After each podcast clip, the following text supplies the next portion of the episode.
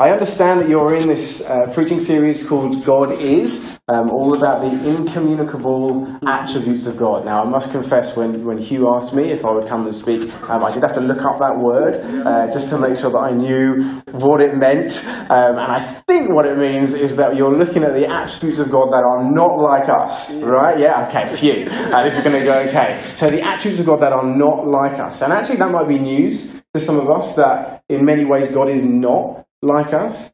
Yeah, because we what we tend to actually do is we recreate God in our own image rather than acknowledge that we've been created in his image. And so then we get confused when things happen or the word doesn't line up naturally with the way that we think.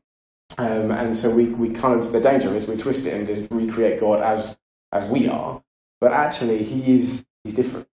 He's different from us. He's not the same. He is other. He is set apart. The word that the Bible uses to describe him is, is holy. What holy means it means he is set apart. He is different from us. And his difference is seen in these incommunicable attributes. And so today we're going to look at a couple of those together. We're going to look at God as self existent and God as self sufficient. So some nice light stuff for us to uh, chew over this morning. So to help us think about that, if you've got your Bibles, do you want to turn with me to Acts chapter 17?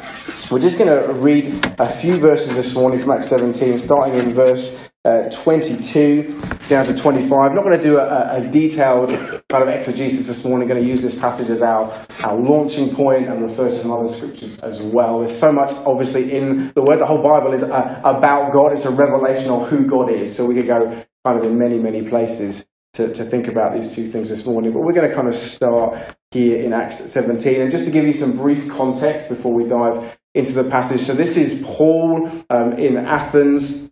And basically, what's happened is Paul has wandered around the city of Athens and he has um, seen their, their religiosity, seen their devotion to multiple idols, and his spirit has been provoked within him. Obviously, as a believer in the one true God, seeing all these idols kind of does something um, to him. And so he gets into some conversation, uh, some discussion with some philosophers in the marketplace, and they invite him to a place called the Areopagus, the place where they debated uh, the deep things, to come and tell them more about this God that he believes in and that he is preaching about. And so, what we have in these few verses in Acts is really kind of Paul at baseline level telling people who have no understanding of the God that Paul worships what he is like.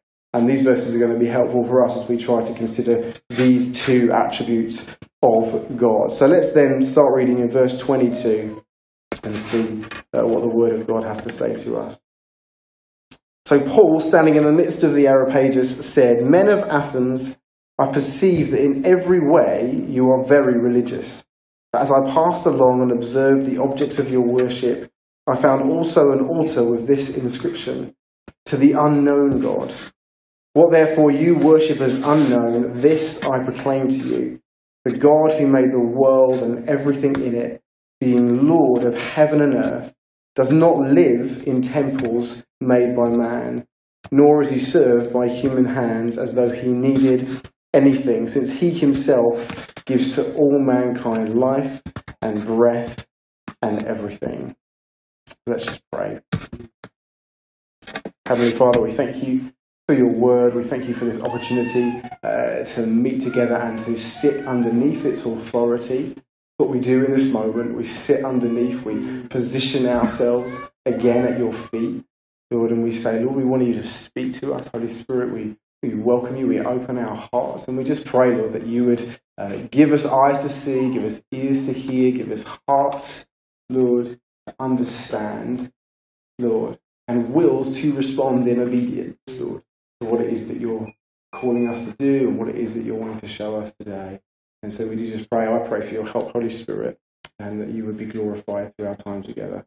We pray this in Jesus' name. Amen. Amen. So God is self existent and God is self sufficient. So let's start by thinking about the first one of those God as self existent. We read in verse 24 of Acts 17, Paul says this of God the God who made the world and everything in it.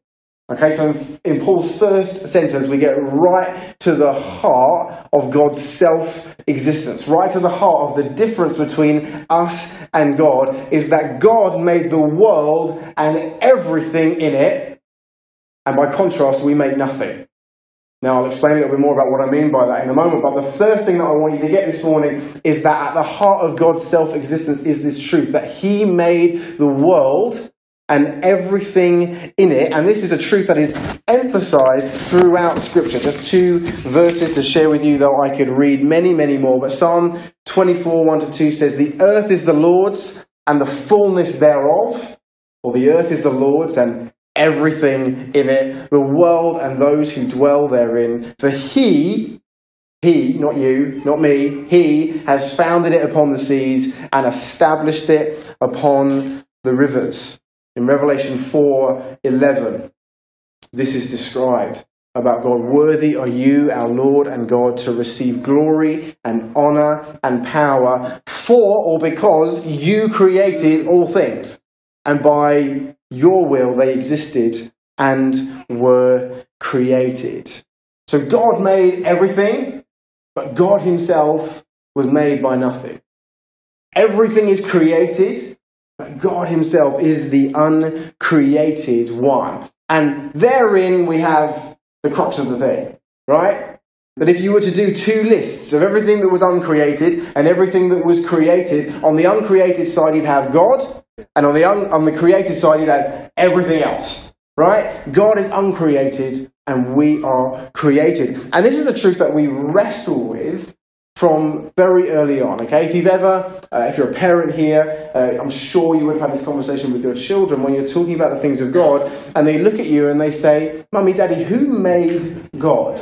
Right? Anybody ever had that conversation? Kind of the, the, the shivers go down our spine because we've no idea how to answer it. It's like, who made God? And it's a simple question, but it's a profound question. And we kind of scratch our heads and we say, well, well no one made God. God has always um, existed, He has always been. And your children look at you with this kind of confused look on their face, and it's like their brains are like, I can't compute this information because as far as they can understand and no one needs to tell them this but as far as they can understand everything has a beginning Everything has an origin. Everything that they know started somewhere. And so when you tell them that God had no beginning, that God had no origin, that God has always been, their minds are blown. And our minds are blown as well. Like it, we can't explain it, we can't fathom it, and yet that's how Scripture describes God.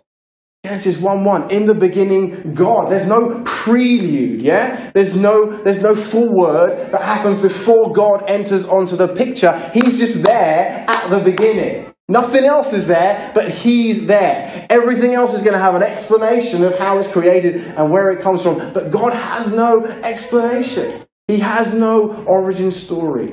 He was uncreated by anybody, He is self existent. Everything we know has a beginning.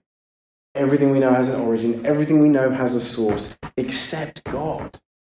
He is our source. And our existence flows from Him. In fact, all existence flows from Him. But His existence doesn't flow from anything outside of Himself. That's what it means when we talk about God being self existent. Yeah, it means his existence is dependent upon himself. And Jesus says this uh, of the Father in John 5:26. He says the Father has life in himself. Doesn't have life in anyone else or in anything else, but life in himself. And so, as self existent, God, therefore, is the only one who truly creates. He's the only one who truly makes anything. Now, this may sound odd to us because we may think, well, hang on a second, I know lots of people who create lots of things. In fact, I'm a creative person. I like painting or photography or writing or, you know, I've got children that I've created. You know, I'm a creative person. And yet, and, and while it's true that we, we are creative, as a reflection of God's character and nature. In its purest sense, God is the only one who creates. Because God creates out of nothing. Yeah, everything that we create, everything that we make is out of something that God has already created, out of something that is already there. Anytime that we are creative and, and, and you know honoring God as His reflection by using our creativity, what we're doing is we're taking the raw materials of God's creation and we're fashioning them and forming them and working them to make new forms of those things. But we didn't create them. Were those original things not there, we couldn't have made anything. God is the only one who creates. And, and I love the idea that God fulfilled the world with untapped potential for us as, as his image bearers to cultivate. Yeah, that he could have made Eden with an iPad and with a train, you know, and with, with like, you know, amazing uh, pictures or whatever, but, but he put all of that untapped potential in his creation for us over decades and millennia to use the creativity that He's given us to bring these things into their fullness. But it's important that we remember that all of it comes from Him. And it's important that we recognize this because if we don't, there's a danger that we ascribe to ourselves that which actually comes from God. Yeah, I, I made this, or I built this, or I own this family, job, ministry, fill in the blank. Those things that you feel like are most closely yours are not actually yours at all. They are His, and they've been given to you to steward well. Because God made it all, He owns it all. Acts chapter 17, verse 24 describes Him as the Lord of heaven and earth. Lord, boss, the King, as we so wonderfully heard this morning, the Lord of heaven and earth. That encompasses everything. As much as sometimes we fall into this mindset that we are the Lord of our own domains, we're not. He is. He is the Lord of heaven and earth. He owns everything. Psalm 50, verse 10 to 11 says, For every beast of the forest is mine, the cattle on a thousand hills. I know all the birds of the hills. I, I, love, I love that. I know all the birds of the hills. How many birds do you guys know? Yeah? I know like three. Like robin, crow. I know two, right? Okay? right? He knows all the birds of the fields. I struggle to even remember my children's names, and I've got three of them, but every single bird he knows. Every single one, and it goes on, and all that moves in the field is mine. He knows it intimately. He made it, he fashioned it, and it's hmm. all his. So, so why does this matter? Why does it matter that God is self existent? And why does it matter that we understand that and live in the light of that? How does God's self existence affect us? Well, it affects us in a really important way, and that is that it affects us in relation to our value and identity. You see, our value and our identity derive from our origin, right? And we get this in relation to how our upbringing shapes us, right? Whatever your relationships are like with your earthly parents, mum or dad, whether you grew up with both of them at home, with one of them at home, with none of them at home, whether it was positive or negative, usually it's a whole mix of things, isn't it? But we are shaped, aren't we, by where we come from. We're shaped by our story of, of origin in so many ways that we haven't got time to go into this morning. But in a human sense, we get that. Yeah, it's really obvious. We're probably able to look back and say, oh, yeah, I can see how the way that my dad did that affects me here, or the way that my mum did this affects me here, or the way that I was affirmed, wasn't affirmed, was encouraged, wasn't encouraged. You know, all those kind of things, where we came from, where I grew up. Our origin shapes us, it makes us who we are. And the same is true spiritually. And yet, as rebellious creatures, what we try to do a lot of the time, what certainly what the world does, is that we try to define our identity separate from our Creator. yeah, rather than defining our identity flowing out of our Creator. And so when you look at the world around today, this is like a massive thing, isn't it? Identity is a huge uh, discussion and a huge issue. And the language that you are increasingly hearing is somebody saying something like, um, I identify as dot, dot, dot. Have you heard this language? Yeah, it's common now. Yeah, it's, it's at the, and what's, what's so fascinating about this language is that statement is, is hugely loaded with significance because what it says is um, the, the, the final voice of authority over my identity is me, is me. Yeah? My validation, you know, the validation of my identity comes internally from within myself, I identify as, rather than externally from what anybody else might say or think about me. And actually, that's a huge cultural shift even in the last, well, I say even 50 years, but 10 or 20 years, where we used to be validated, yeah, our identity was formed from external things. Yeah, lots, whole range of external identity markers, whereas now, in our society, our identity is validated by um, our internal authority. Okay, I identify as this. In other words, I am who I say I am. Yeah? Which, if you know anything about the Bible, as a human, is quite a risky thing to say. Because there's only one person who gets to say, I am who I am. And that's in God's revelation to Moses. And the reason that God can say, I am who I am, is because He is unchanging. And the reason that we can't say, I am who I am, is because we are constantly changing. And so the reason that our identity is uh, having an identity that's internally validated, it places us on such kind of rocky ground and shifting sand, is because we are constantly changing. We are unreliable. We are not secure. And so, therefore, the only way to have a secure identity is for it not to be, I am who I say I am, but for it to be, I am who you say I am. Our identity just comes out of who God is and who God says we are as His creatures and even further as His children in Christ. And so, why does God's self existence matter? Because it's the root of our identity. Because our existence, our identity flows out of Him.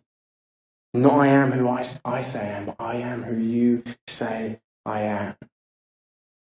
And I just want to leave that with you just for a moment. I just want you to think where is it that you find your identity in its deepest sense?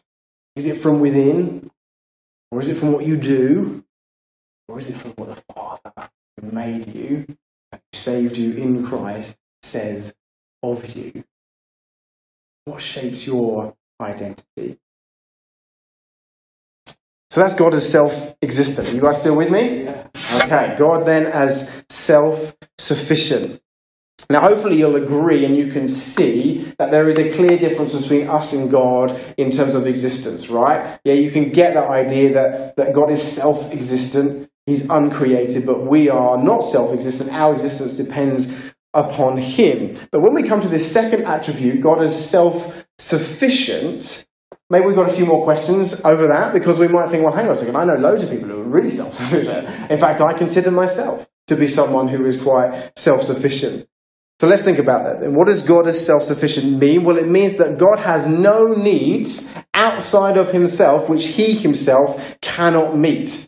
And I don't want to burst anyone's bubble here this morning, but that is different from us, right? We are not like that. As much as we might like to think otherwise, we are not self sufficient. We have needs that we ourselves cannot meet. In fact, I would go further and say we have needs that only God can meet.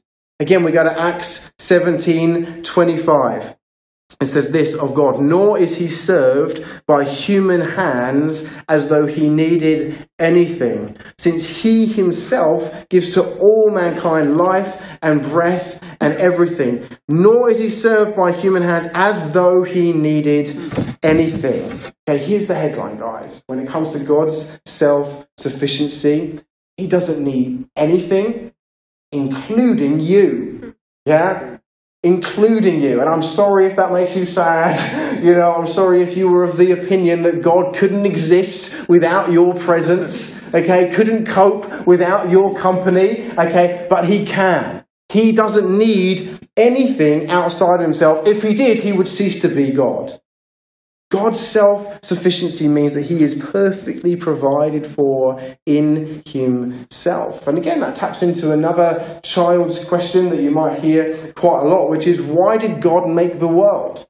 Again, if you're a parent, I'm sure your children have asked that question. I'm sure you've thought about that question as well. Why did God make the world? And again, we sometimes fumble and scramble around for a response and sometimes fall into the error of going, well, God was up in heaven and he was looking around and there wasn't anyone there and he was feeling a bit lonely and a bit sad and he wanted some friends. And so he decided to create the world so that he could have some friends and so that he could have some company right? Have anyone ever thought that or heard that description of why god created the world? Well i just want to lovingly uh, and respectfully say um, that that is nonsense that that is absolutely false and jen wilkin in her book that i think uh, Hugh's referenced before, none like him says this.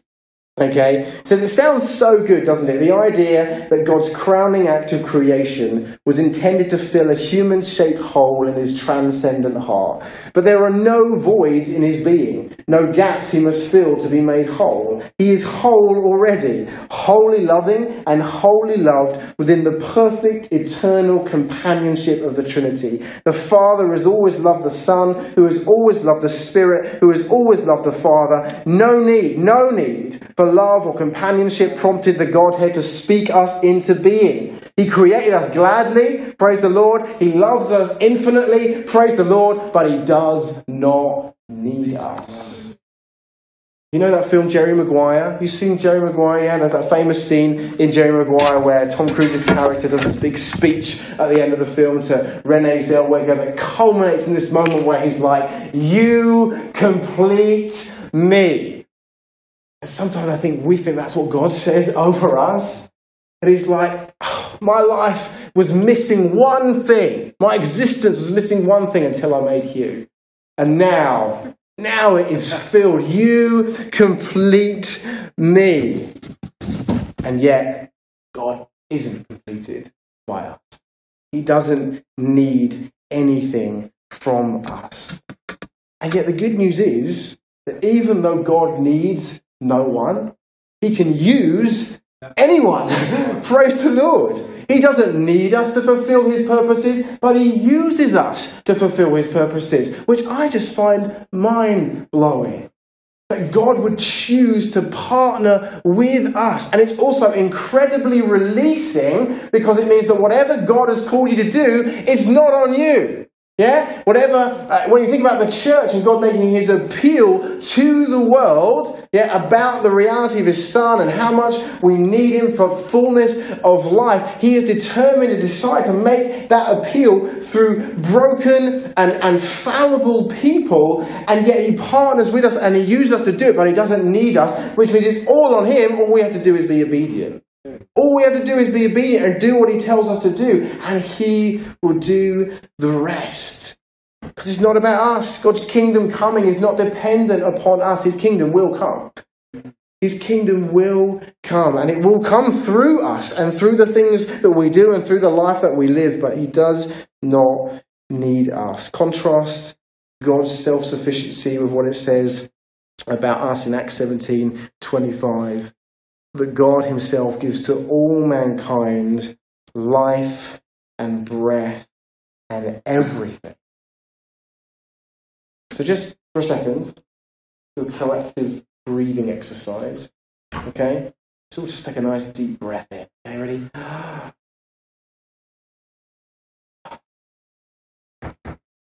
Felt good, didn't it? Yeah? Do that again. Breathe in.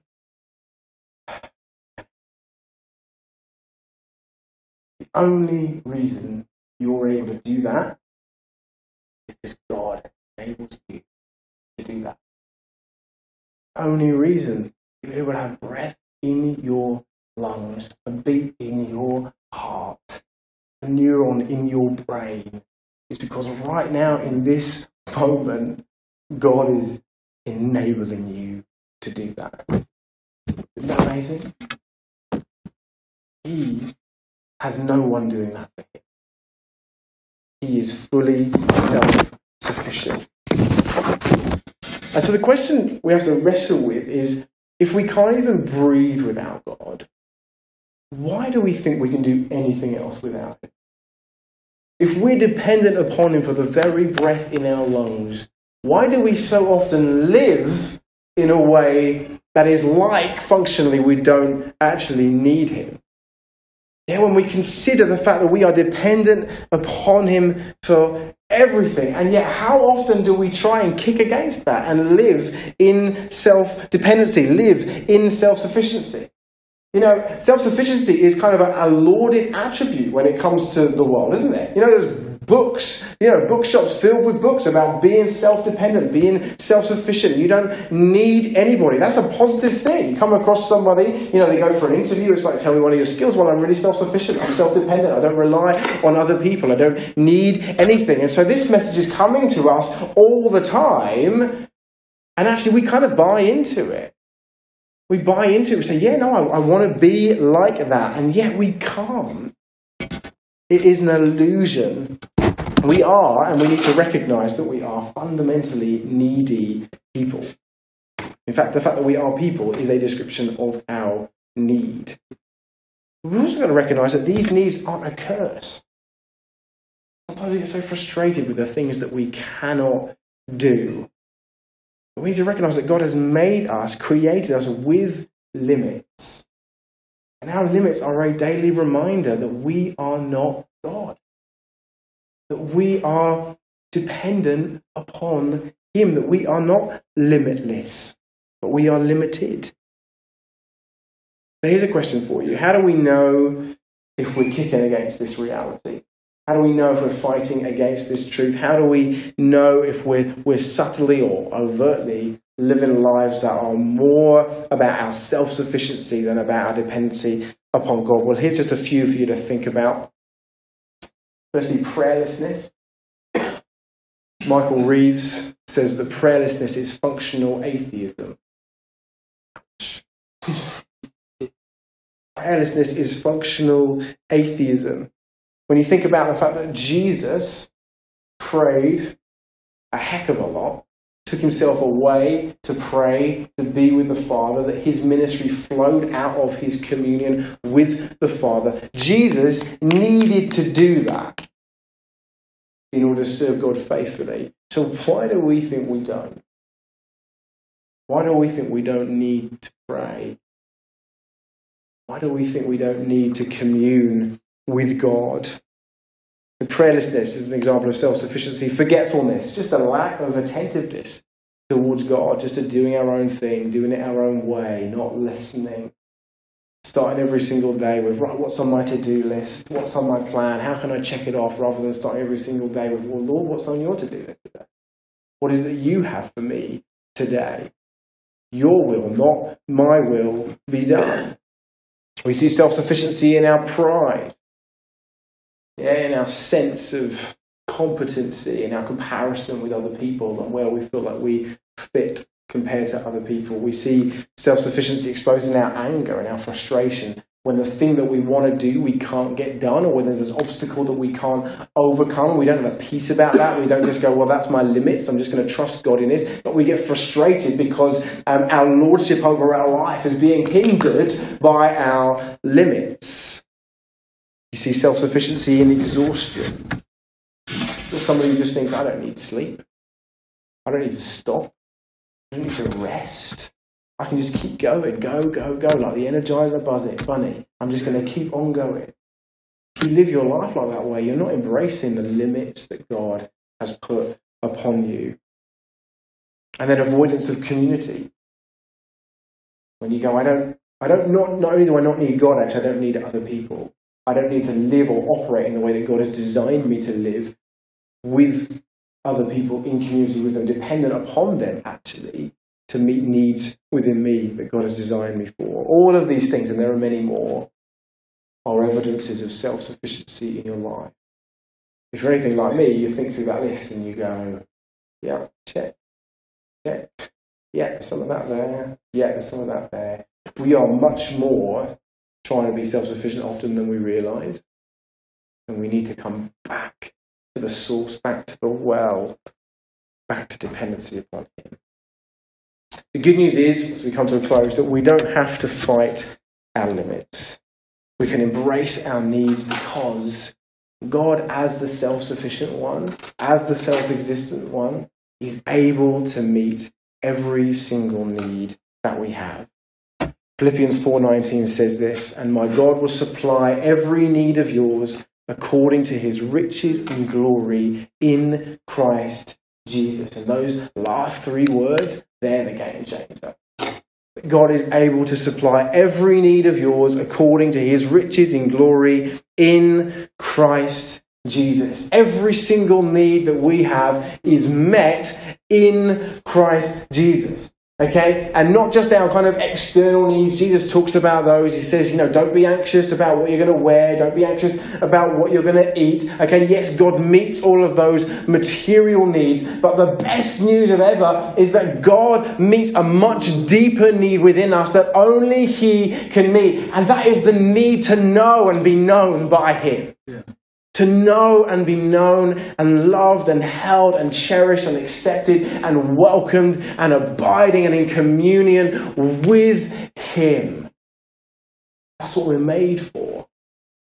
We're created to be dependent upon the dependable one, to have our needs met by Him in the deepest part of ourselves. That's what it is to be truly human. And the cross of Christ stands over our lives like a beacon, daily reminding ourselves of that need. That we had a need to know Him, and yet we had a need that we couldn't get around, which was our sin, standing in the way of us being fulfilled in Him. Being able to live the life that He made us for, enjoy the communion that He made us for. And so God Himself came to the earth and took that need for forgiveness, for reconciliation, for a sacrifice, for atonement, for repayment for our sin. He took it upon himself at the cross. He did the thing that we couldn't do to bring us into the thing that we were made for new life in Him. He has met already our deepest need. So when you're trying to work out, God, is this a need that you can meet? Can you really do this? We remind ourselves, He's already met the deepest need in our hearts. We can never be self sufficient because we're not made to be. We're not made to be self sufficient. As Augustine famously said, You have made us for yourself, Lord, and our hearts are restless until they find their rest in you. Your soul is restless this morning. It will never be satisfied chasing after that job. It will never be satisfied chasing after that relationship. It will never be satisfied chasing after that bank balance. It will never be satisfied chasing after that reputation.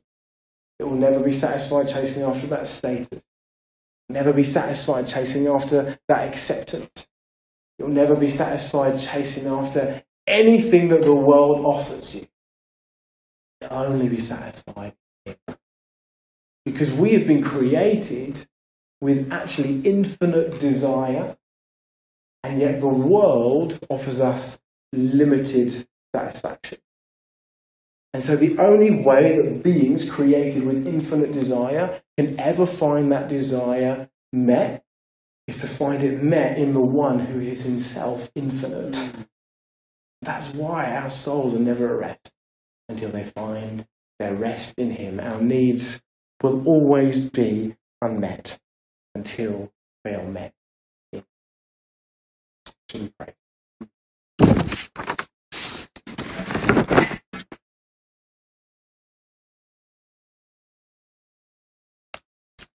In a second, Hugh's going to lead us in sharing bread and wine together as we just reflect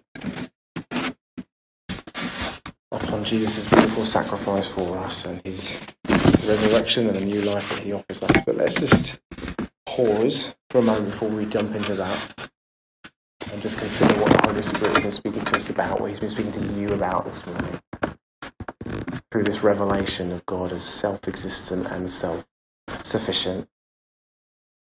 And those two key questions, I guess, that I asked around where is it that you're placing your identity and where is it that you're looking for believe are the two questions that the Holy Spirit wants you to engage with in this moment.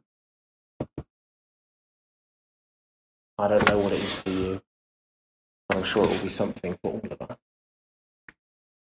Just in this quiet, let's, just, let's engage with the Spirit. Let's listen to Him. What is it He's impressing upon your heart in this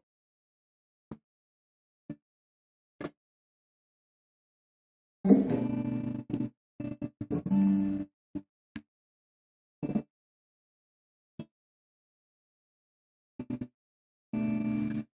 Whenever we're confronted with the truth of God's word, that our life doesn't match up with the appropriate response is repentance. And repentance is not a heavy thing, repentance is not a convicting thing, repentance is life giving. Because repentance is about turning away from a way of life, a way of thinking, an, an attitude, an approach, and turning towards Jesus. Repentance is a reorientating our life to true north. And so, in this moment, if you know that you've been seeking to find your identity in anything else other than Jesus, I just want to invite you just to repent of that. To turn away from the emptiness of that pursuit and turn towards the fullness of life in Him. You are who He says you are. You're not who your dad said you are. You're not who your mum said you were. You're not what your colleagues think you are. You're not what your children make you think you are. You're not what your job or career says you are. You're not what your social status says that you are. You're not what the world says that you are. You're not what that trauma said that you were. You're not what that rejection said that you were. You're not what that opinion said that you were. You are who He says you are beloved, cherished, chosen, forgiven, accepted, loved. Loved more than you can know. Forgiven, free. Just receive that in His name this morning. Receive that by faith this morning. You are who He says you are. And where you've been seeking fulfillment wrong place, where you've had that niggling discontentment, that desire for something more, something richer, but you've been going to things that only make you feel more numb and more empty. Repent of those things this morning. Turn away from them. Turn towards the one who satisfies souls. The one who says, Come to me, all who are weary and heavy laden, and I will give you rest for your souls. For your souls. Come and learn from me. My yoke is easy and my burden is light. Come and, un- come and learn the unforced rhythms of grace. And so we turn to you, Jesus, and we thank you that you meet every single need that we have.